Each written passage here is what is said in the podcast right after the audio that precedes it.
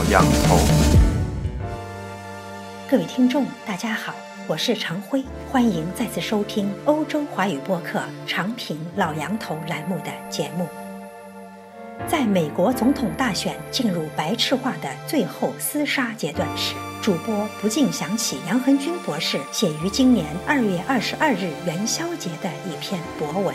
在这篇题为《你那时在哪里》的文章里，老杨头从他行走美西时对美国两党总选候选人的激烈竞逐的观察，说到前苏联体制和现在的北朝鲜政治体制。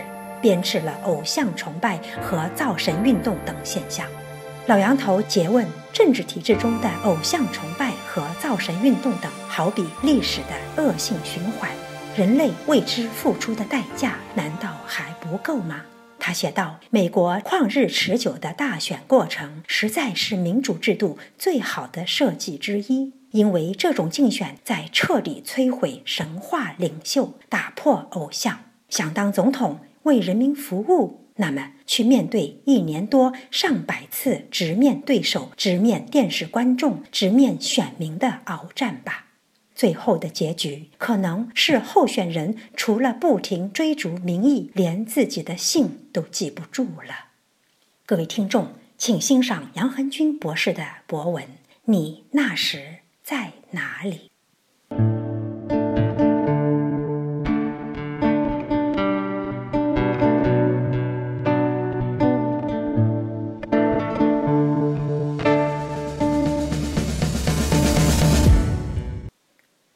鲁晓夫上台后，开始清算斯大林。在一次全党高级领导人参加的会议上，这位斯大林培养的接班人滔滔不绝地揭露了斯大林的恶行。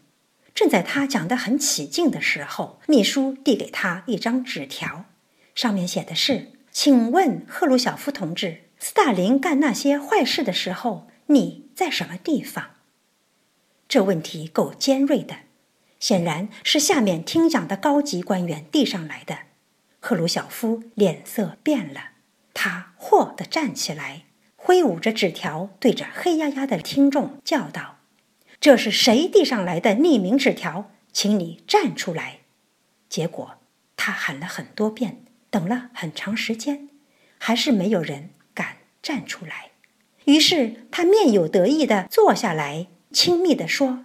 我当时就在你现在所在的地方，这当然是政治典故，但却一针见血，让人微笑中忍不住要流出心酸的眼泪。前苏联体制和现在的北朝鲜一样，对人类或者某些人类最大的吸引力就在于其巨大的造神能力。只要你能登上权力的顶峰，立马可以把自己变成无所不能的神。造神运动与偶像崇拜，包括幻想超能力，是近现代人类从政治到科学再到人文艺术的主打。民主制度就是打破偶像的制度，但这无法阻止西方人幻想与虚构超人、蜘蛛侠、未来战士、钢铁侠、蝙蝠侠等英雄人物。近现代所有虚构的超人，几乎都是打破了偶像的民主制度下的人们制造出来的。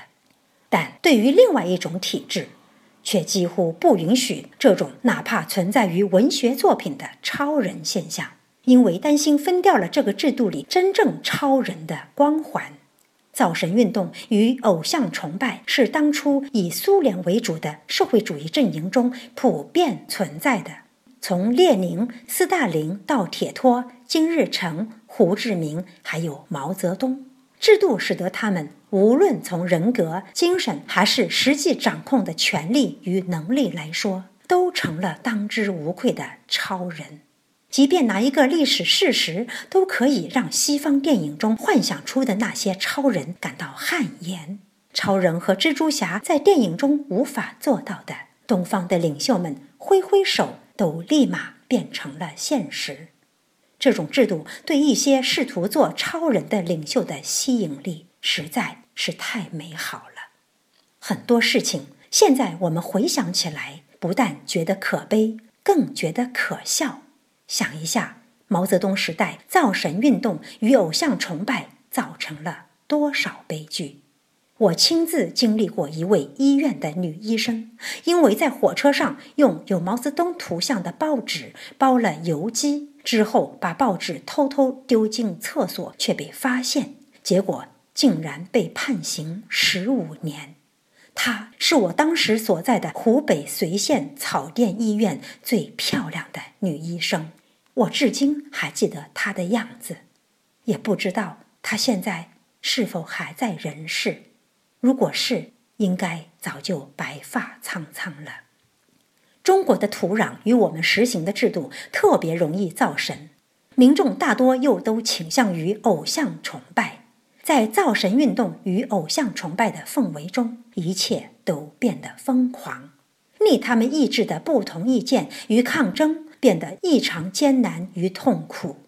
在大多数民众随着独裁者的大手翩翩起舞时，少数看清真相的人，如果真想跳出来表达不同意见，付出的代价会大到无法承受，家破人亡的例子并不少。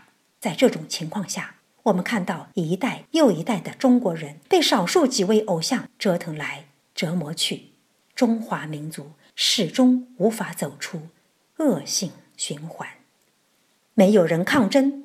甚至不愿意逆大众疯狂而表达不同意见，明哲保身，甚至随波逐流，偶尔还帮一下凶，已经成为国人习以为常的生活方式。在这种情况下，一些看得太清楚、活得太明白的人就异常痛苦。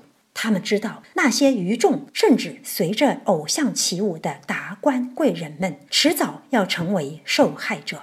后者最明显的例子就是刘少奇和林彪，一个第一次第一个喊出“毛主席万岁”，一个弄出了红宝书，让全国人跟他一起疯狂。结果呢，他们都被主席活活弄死了。这次到美国陪同羊群的群友行走美西。顺便又观察了美国两党总统候选人的激烈竞逐，想到北朝鲜那种造神运动，群众簇拥着一位红三代，女性们激动的大哭，少女们同领袖握手后不忍心洗手。我又一次认识到，美国旷日持久的大选过程，实在是民主制度最好的设计之一。这种竞选就是彻底摧毁神话领袖、打破偶像的过程。你想当总统，为人民服务吗？好吧，经过整整一年多，大大小小上百次直面对手、直面电视观众、直面选民的鏖战，最后弄得你除了不停追逐民意外，恐怕连自己姓什么都记不住了。不知道什么时候盛行造神运动与偶像崇拜的国度能够真正走出历史的恶性循环，是付出的代价还不够吗？我不知道。我在想，未来总有一天会有人问我们：“你那时在哪里？”所以，记住我们是谁，在什么地方，走了多远。不要到时哑口无言，这个还是很重要的。